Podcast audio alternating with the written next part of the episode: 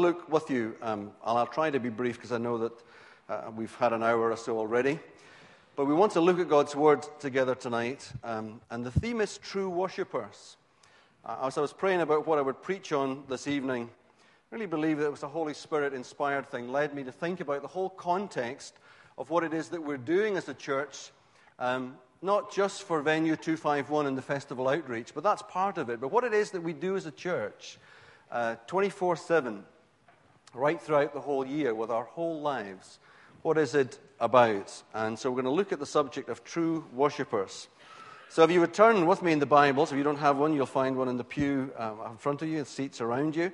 Uh, you'll find it in um, John's Gospel, chapter 4, and we'll read from verses 21 through 26. It's number, page number 1067, if you're not sure where John's Gospel is. Jesus is having a dialogue with um, a Samaritan woman. Uh, his disciples have gone off to try to find food. He's asked her for a drink. It's led to a conversation between the two of them about what it means to have living water and eternal life. So Jesus declares to the woman in verse 21 Believe me, woman, a time is coming when you will worship the Father neither on this mountain nor in Jerusalem. You Samaritans worship what you do not know. We worship what we do know, for salvation is from the Jews. Yet a time is coming and has come, has now come, when the true worshippers will worship the Father in spirit and truth. For they are the kind of worshippers the Father seeks. God is spirit, and his worshippers must worship in spirit and in truth. The woman said, I know that Messiah, called Christ, is coming. When he comes, he will explain everything to us. Then Jesus declared, I who speak to you am he. So, as I thought about um, true worshippers, um, let's think about the desire that all of us have in some capacity or other to worship. Um, according to a recent Metro report, uh, just a couple of weeks ago, uh, Burnley Football Club has the Premier League's most fanatical fans. Now, some of you will remember that back in 1976, Burnley were relegated uh, out of the Premier League. Well, they're back this year uh, at the expense of Newcastle. Like I know anything about football. Um, but this, this uh, survey uh, discovered that the fans of the newly promoted Burnley are the most dedicated in the Premier League. According to a new survey, research from Virgin Money shows that the average Clarets fan spends more than 18 hours a week following their team. Uh, some of us in the chapel here know a chap called Doug Healy. Uh, Doug, uh, very sadly, is, is dying of a terminal brain tumor. Um, he's also done the fringe in the past, the comedian, uh, and a member of this church. And I was chatting to Doug just yesterday, and his son Spencer was there, and he was telling me about one Burnley fan who uh, is particularly fanatical about his football. He'd seen a thing on the television. Uh, this guy, who um, once was known as Dave Beeston, uh, changed his name to Dave Burnley. Uh, by deed poll because he's such a, a, a, fan of the Clarets. He even named his daughter, who was born 19 years ago, Claret, after the color of his club. He loves football and everything associated with his football club. Now, maybe you know somebody that's fanatical about sports like that. They know everything that there is about their sports, their team, their favorite player. Uh, in fact, I overheard in the lounge just this morning somebody said, I'm not sure if I'm coming to church tonight because Andy Murray's playing in the final at half past six. And uh, you don't say things like that around me uh, safely.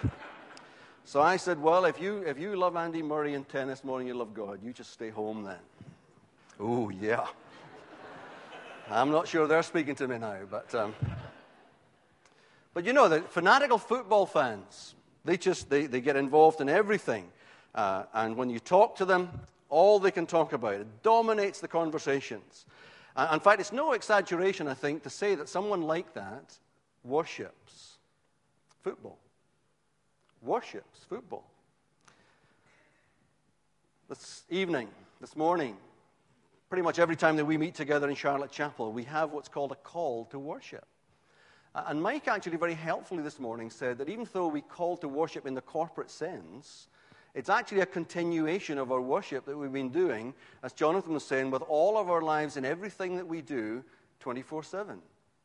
Whether we call it together as we come together uh, as this expression of part of the body of Christ. We sometimes read something from the Bible, uh, and then our in- introduction to our opening song or hymn will be something like myself or another will say, Let us worship God by singing. Hymn, whatever. But that begs a series of questions in my mind as I've thought about it this week. First of all, what is worship? Uh, well, there's a little combination of words in the original language in the Greek that says worship is like to approach to kiss. It's a homage thing. It's the response of someone towards someone greater than they in a sense of homage. Worship is, as, as, is like to approach as to kiss. What kind of worship is appropriate then in relationship to God? And, and what part does singing and music play in worship? I know of a church who took three months out of their schedule every Sunday to come together without music, without music at all, just to allow people different expressions of how they can worship God. Wow, that's so hard, isn't it? Because we, are okay, somebody leads it, and the song's there, and the words there, and we get caught along in the, uh, in, in the melody, we get caught along with the lyrics. We can, we can offer up something. But we've tried this here in Charlotte Chapel on a number of occasions. I've said, let's just worship God with our words. And immediately people start thanking God or they start asking God for something rather than just adoring Him for who He is. Not for what He's done, but just to stand and, and worship, to adore God for who He is. So, what is worship? Well, here's a quote from the Baptist Union of Great Britain Worship is a dialogue in which God and God's people speak with one another. We listen as God speaks to us in Scripture, as the Word is preached, and as Christ's presence comes close to us in the Holy Communion. We respond, we respond to God's love with our praises, our prayers, and the offering of our whole selves. When we gather for worship, we desire to discern God's will so that we may carry it out in daily life. To worship is to acknowledge God's worth in acts of praise as well as in daily life.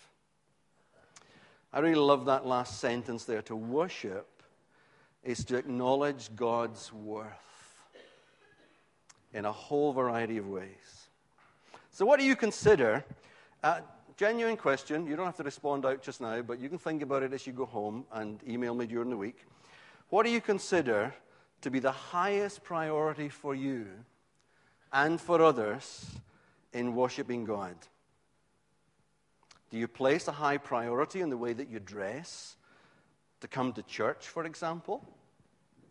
I've observed over many years in ministry now that in a lot of churches, Christians can get preoccupied by what I'm going to call S and T and F and H.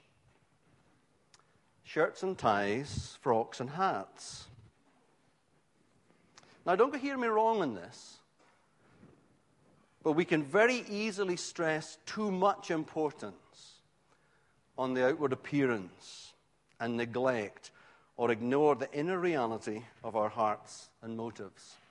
Do you remember when the prophet Samuel is commissioned by God to find a replacement king for the rebellious Saul, the first king of Israel that God can't really do much through?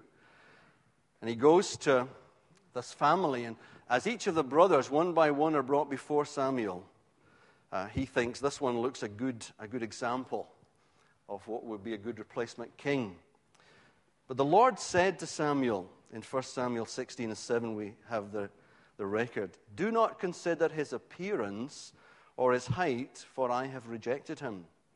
The Lord does not look at the things man looks at. Man looks at the outward appearance, but God looks at the heart. Now, at the time when Jesus is speaking to this Samaritan woman, the temple worship, with all its important symbolisms and the types that are there that pointed to God's gift of salvation, His mercy and His grace, as well as the foreshadowing of a greater and superior heavenly temple in the holy city that is to come down from heaven, was all but lost as the people and the priests went through dry, powerless, routine religious observances that had octopus like arms and legs of unnecessary and, unex- and extremely unhelpful traditions. I was witnessing to a young man yesterday, a young man who's far away from the kingdom, knows very little about Jesus other than his name. And he said, um, So, so, so being a Christian, um, that's like songs of praise, isn't it? And I went, no, no, please. Um, you know, there's obviously lots of good things in songs of praise, as we've heard. But, folks, if that's it, if that's all that Christianity is about, I had to say to this guy, no, no, no, no. No, people there may, may well be genuinely expressing something about a relationship with Jesus, but songs of praise isn't Christianity. And, and neither is coming to church Christianity. You see, elsewhere in the Gospels, Jesus is regularly seen taking on the Pharisees, the scribes, the teachers of the law, and actually publicly berating them for their hypocrisy and their falsehood. Not only does he castigate them for their personal lack of honoring God, uh, God of honoring God spiritually uh, as individuals, but he also condemns their religious efforts and works.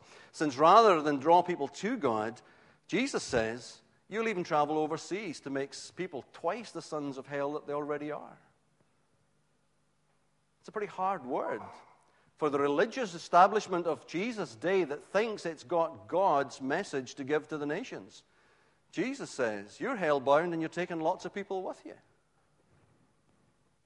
At the close of the Old Testament, God speaks through the prophet Malachi, and we cannot surely be unmoved and unconcerned by the woeful lament of his heart. Do you know, sometimes I think that we read Scripture far too flippantly. Get into the spirit of what God is saying through the prophet Malachi.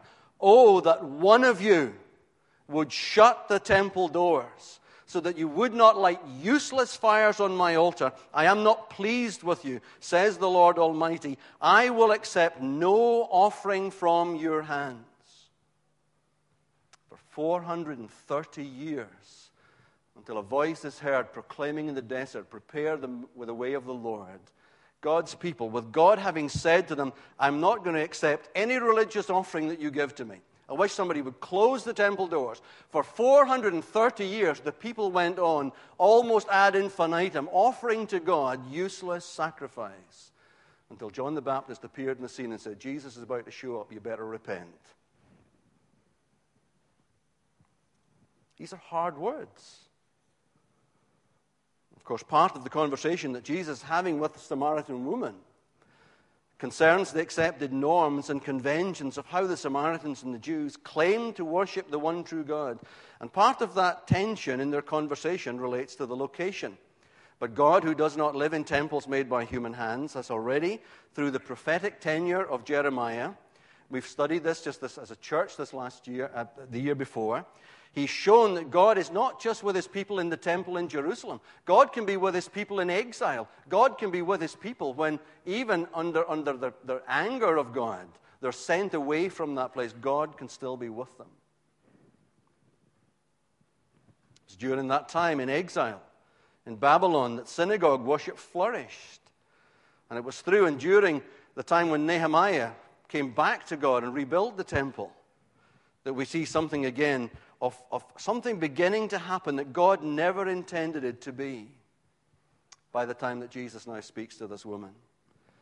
So Jesus stresses that neither Jew nor Samaritans have got it right when it un- comes to understanding the nature of true worship.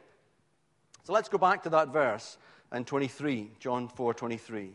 Yet a time is coming and has now come when the true worshippers will worship the Father in spirit and truth, for they are the kind of worshippers the Father seeks. God is spirit, and his worshippers must worship in spirit and truth. Now, I know that for some people, and I'm, you know, I'm, I'm a pretty tolerant kind of person. You can pretty much do whatever you like in your expression of your love for Jesus. You can wear pretty much whatever you want. But some people, shirts and ties and frocks and hats are very important. But can I suggest that these initials S and T, F and H are good initials for what lies at the heart of Jesus' message tonight in regard to the kind of worship that God, approves of. Because S and T stand for spirit and truth. And F and H can stand for flesh and hypocrisy. You see, true worshippers will worship in spirit and in truth. So, worship must first of all then be spirit led, not flesh driven. So, what is spiritual worship? What does it mean to worship in spirit? Verse 24 gives us a clue. Jesus says, God is spirit.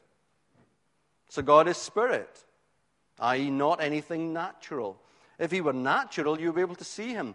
And if God is spirit, then we conclude that our worship must first and all, first of all, and primarily be a spiritual thing. It is our spirit that communicates with God's Holy Spirit. Um, I've said this before. I, I, know there's a little bit of contention about how the breakdown of, of human beingness, if that's a word, and it's not, just made it, um, what that exists of, consists of. Human beings are a psychosomatic unity of body, soul, and spirit. And it's the spirit within us that communicates with God's Holy Spirit. The stuff of our soul, our mind, and our will and our emotions can also be used to worship Him. We can also use our body in various expressions or postures. Some like to stand, some like to sit, some like to lie flat on their face, some like to raise their hands, some like to clap. You can use the physicality of who you are as part of your expression of worship, but the worship comes from the spirit within not even from your soul. Animals have a soulish nature, they don't have a spiritual nature created in the image of God. But my dog doesn't worship God. We've tried to teach him, it doesn't, it just doesn't work. So our worship can be the expression and experience of our whole being, but it is our spirit, led by the Holy Spirit, that worships.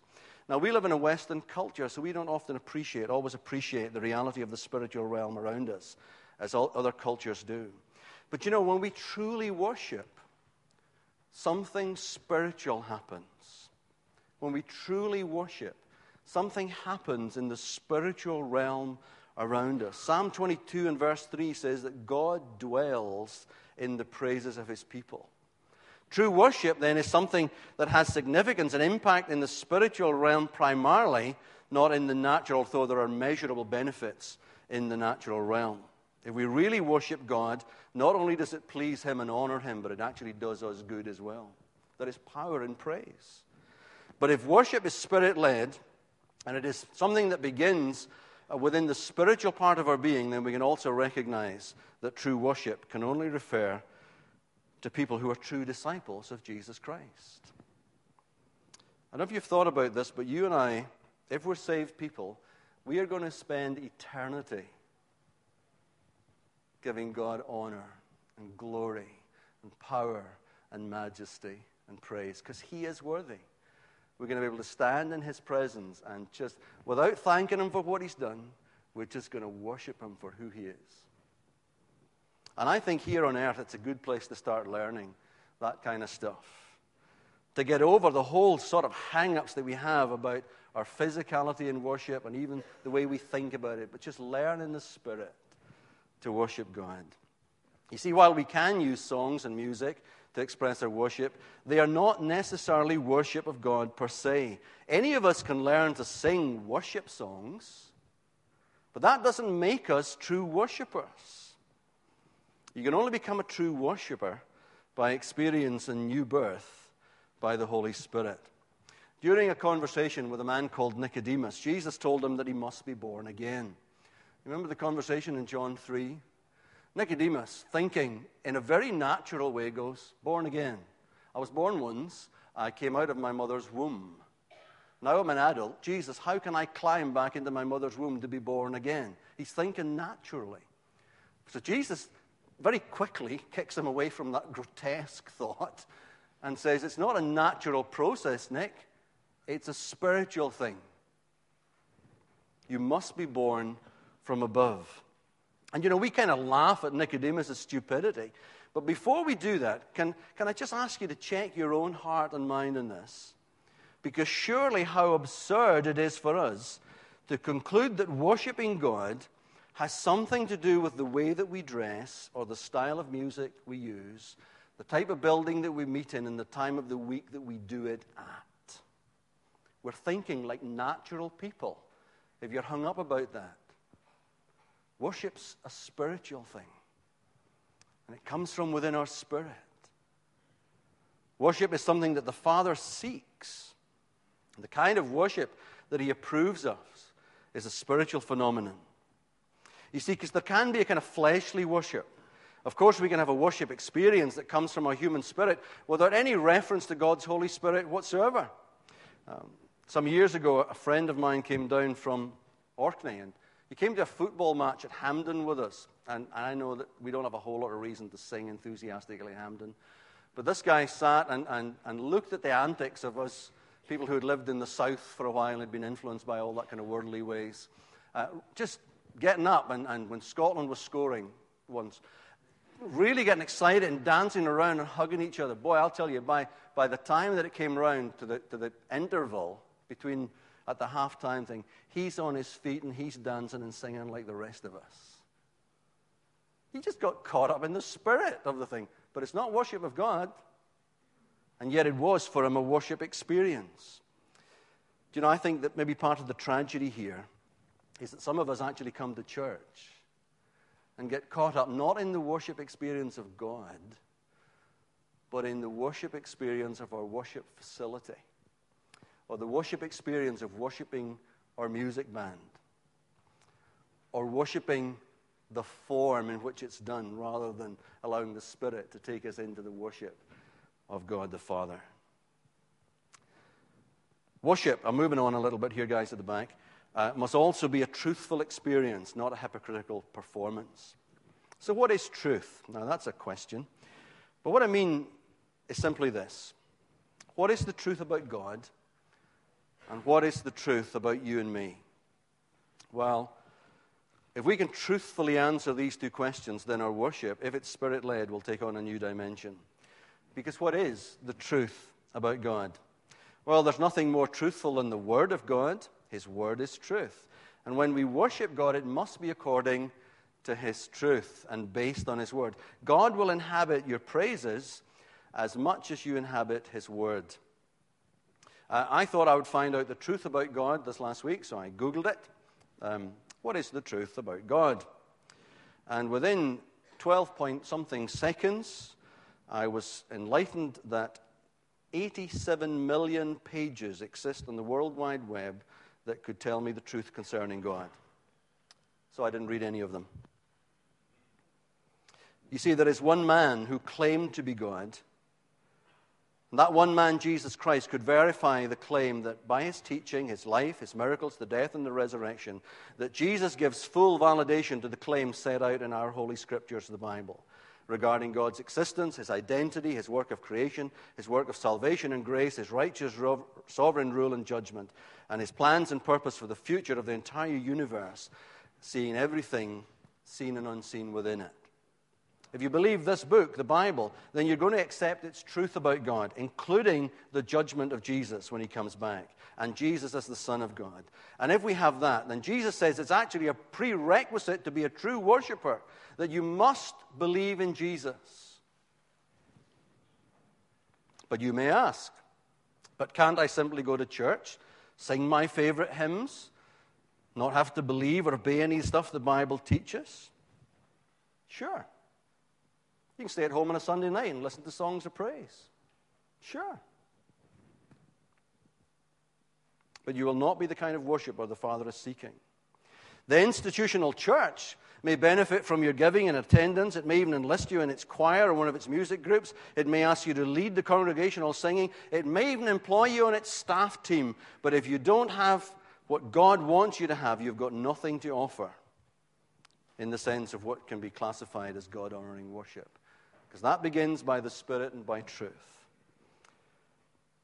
So, as I come to the close, what is the truth about you and me? As you sit here tonight, what's the truth about you? You'd be very glad to know that God has not given me a word of knowledge about anybody in this building right now. I don't know what's going on in your life, don't know what's in your heart. Don't know what you get up to during the week when you're not pretending to be a Christian. I have no idea. And I'm very glad that you don't either. But what is the truth? Sometimes God does give to other people an insight into what's going on in our lives. And whenever He reveals something to another person, through a word of knowledge or through discernment, it's because God wants to move us on in our experience of being truthful with Him. God wants to get through that smartly dressed, that presented external form, that groomed, that is groomed and arranged in the best way we can manage, and hope that no one, even or especially God, notice what goes on beside, goes on inside. Now, is that the way that God wants us to come? No, God wants us to be truthful. He wants us to be men and women of integrity and honesty. Mike used this illustration this morning. I'm going to read it in its full context again tonight. Do you remember the story of the Pharisee and the tax collector who went up to the temple to pray? In Luke 19, to some who were very confident of their own righteousness and looked down on everyone else, Jesus told this parable. Two men went up to the temple to pray, one a Pharisee and the other a tax collector. The Pharisee stood up and prayed about himself God, I thank you that I am not like other men, robbers, evildoers, adulterers, or even like this tax collector. I fast twice a week and give a tenth of all I get. But the tax collector stood at a distance. He would not even look up to heaven, but he beat his breast and said, God, have mercy on me, a sinner. I tell you that this man, said Jesus, rather than the other, went home justified before God. We see another example of a person humbling themselves before God in the Old Testament in Isaiah 6. In the year that King Uzziah died, Isaiah the prophet writes, I saw the Lord seated on a throne, high and exalted, and the train of his robe filled the temple. Above him were seraphs, each with six wings. With two wings they covered their faces, with two they covered their feet, and with two they were flying, and they were calling to one another, Holy, holy, holy is the Lord Almighty. The whole earth is full of his glory. At the sound of their voices, the doorposts and the threshold shook, and the temple was filled with smoke. Woe to me, I cried. I am ruined for I am a man of unclean lips. I live among a people of unclean lips, and my eyes have seen the King, the Lord Almighty. Then one of the seraphs flew to me with a live coal in his hand, which he had taken with tongs from the altar. With it he touched my mouth, and he said, See, this has touched your lips. Your guilt is, your, your guilt is taken away, and your sin is atoned for. And then I heard the voice of the Lord saying, Whom shall I send, and whom will go for us? And I said, Here am I. Send me. Do you know what that is, friends? That's worship that pleases God the Father. You see, the worshiper, Isaiah, and the tax collector, has had a spirit led encounter that reveals to him the nature and character, first of all, of God's holiness and purity. He's also faced with the true, dreadful reality of his own sinful condition and unworthiness. And when he acknowledges it, doesn't put on the mask, takes the mask away and acknowledges that, the result is forgiveness, atonement, and the salvation that follows includes a commission to live as a changed man in a world that neither knows God nor acknowledges Him. This remains the experience and expectation of true worshippers today an encounter with God, a stark reminder of what we're like, yes, even as Christians, who fall short of the glory of God. If it were not for Jesus, you and I would do nothing, have nothing. The things you've done for Jesus won't count. Doesn't matter what they are. It's only the things that are done through Jesus and by Jesus that count. An encounter with God, a stark reminder of what we're like, and the challenge to live credible witnesses before a watching world that validate the incredible good news message that Jesus saves lost people so that in turn they can become true worshippers. Now, you may well be wearing a smart shirt and tie.